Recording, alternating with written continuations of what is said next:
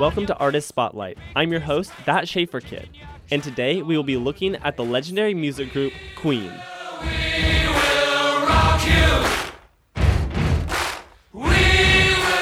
Queen started out as a band named Smile, which was made up of English University students, guitarist Brian May, bass player Tim Staffell, and drummer Roger Taylor. After Tim Staffell left to join another band, Smile was joined by a fan and vocalist Freddie Bulsara, who encouraged them to change their name to Queen and keep the band alive. They then added bassist John Deacon. Freddie changed his name to Mercury, and in 1971, the legendary band that we know and love was born.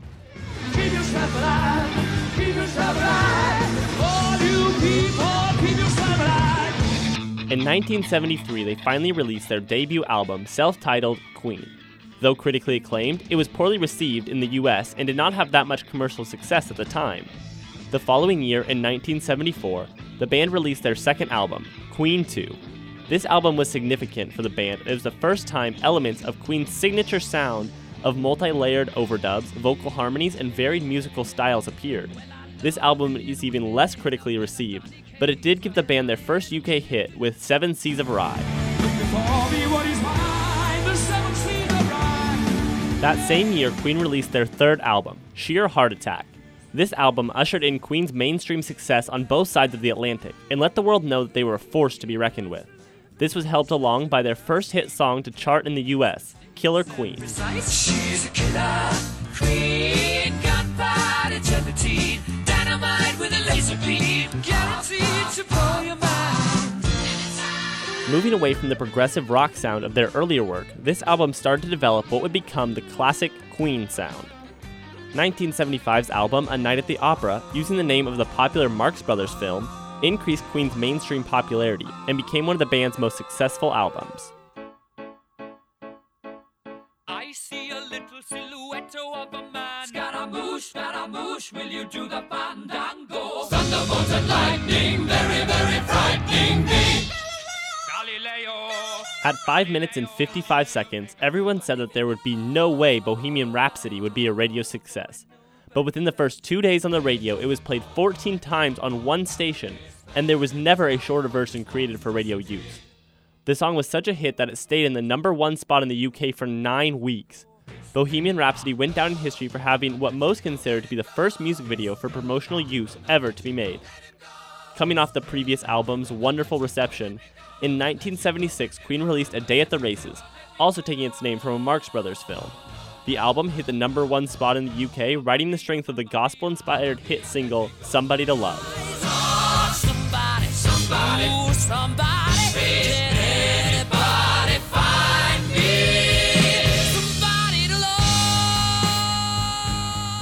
Mercury, May, and Taylor multi tracked their voices, creating a 100 voice gospel choir. But also staying true to their sound, there are intricate guitar harmonies and a guitar solo by May. That same year, Queen played their famous free concert in Hyde Park to a record setting crowd of over 150,000 people. This is still the largest concert to ever be held in Hyde Park. By 1977, Queen had finished their sixth album, News of the World, which hit platinum four times in the US and twice in the UK. With this album, Queen succeeded in making not one, but two of the greatest rock anthems of all time We Will Rock You and We Are the Champions.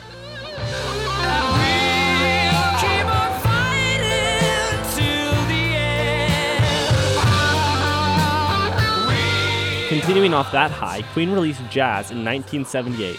This album had such hits as Fat Bottom Girls, Don't Stop Me Now, which again showcased the amazing vocal harmonies of Queen, and Bicycle Race.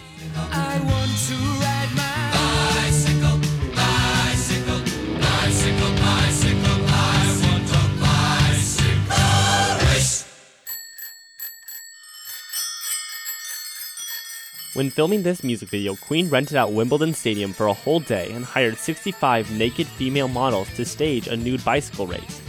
In 1979, Queen released Live Killers, their first live album that showed off the band's unrivaled live performances. But it was the 1980s The Game that became the band's best selling album in the US. It stayed at the number one spot on the US charts for five weeks and had two singles that reached the number one spot on the US charts Another One Bites the Dust dust. And Crazy Little Thing Called Love.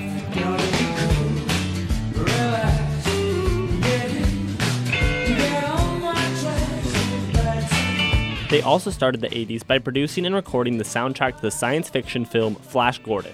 Still going strong in 1981, Queen became the first major rock band to perform in Latin American stadiums, and they also released their first greatest hits album, 1981 also marked the year that they recorded their hit collaboration with David Bowie, Under Pressure. That would later appear on the 1982 album Hot Space.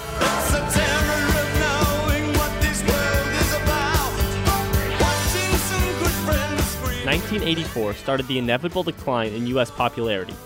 Their album that year, The Works, did have two hit singles, Radio Gaga and I Want to Break Free, but the rest of the album did not sell well in the United States.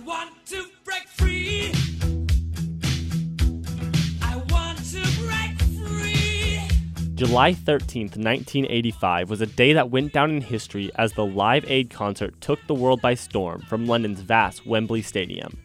Queen was one of the many bands to perform a 20 minute show, but they were voted by press and public to be the band that stole the show.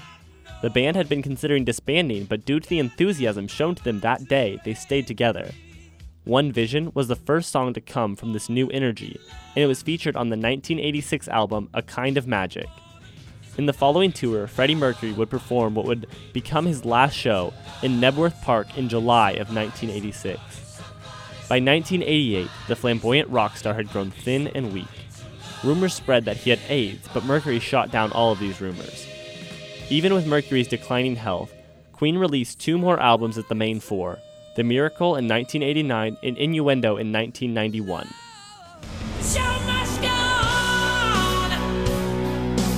On November 23, 1991, Freddie Mercury could no longer deny the claims about his declining health. Just one day after he told the public that he had AIDS, he died of bronchial pneumonia. The band regained popularity when they re released the song Bohemian Rhapsody, and it was included in the hit 1992 film Wayne's World. It became the only single to ever sell a million copies on two separate occasions. Queen's final album made with Freddie Mercury, Made in Heaven, came out in 1995, four years after Freddie's death. The Queen Rocks compilation came out two years later and had one new song on it, no One But You, Only the Good Die Young.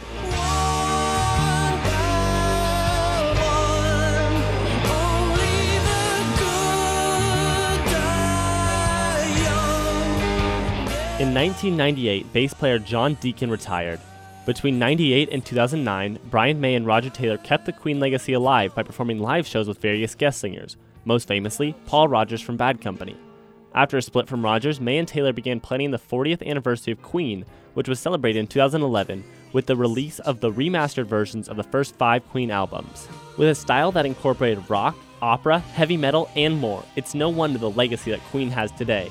With an accumulated time of over 26 years in the UK charts, Queen has released a total of 18 number one albums, 18 number one singles, and 10 number one DVDs worldwide making them one of the world's best selling music artists of all time. Queen has made an incredible impact on the music industry and world as a whole, with their music that will continue to transcend both genre and time for years to come. Queen has created a legacy that won't soon be stopped.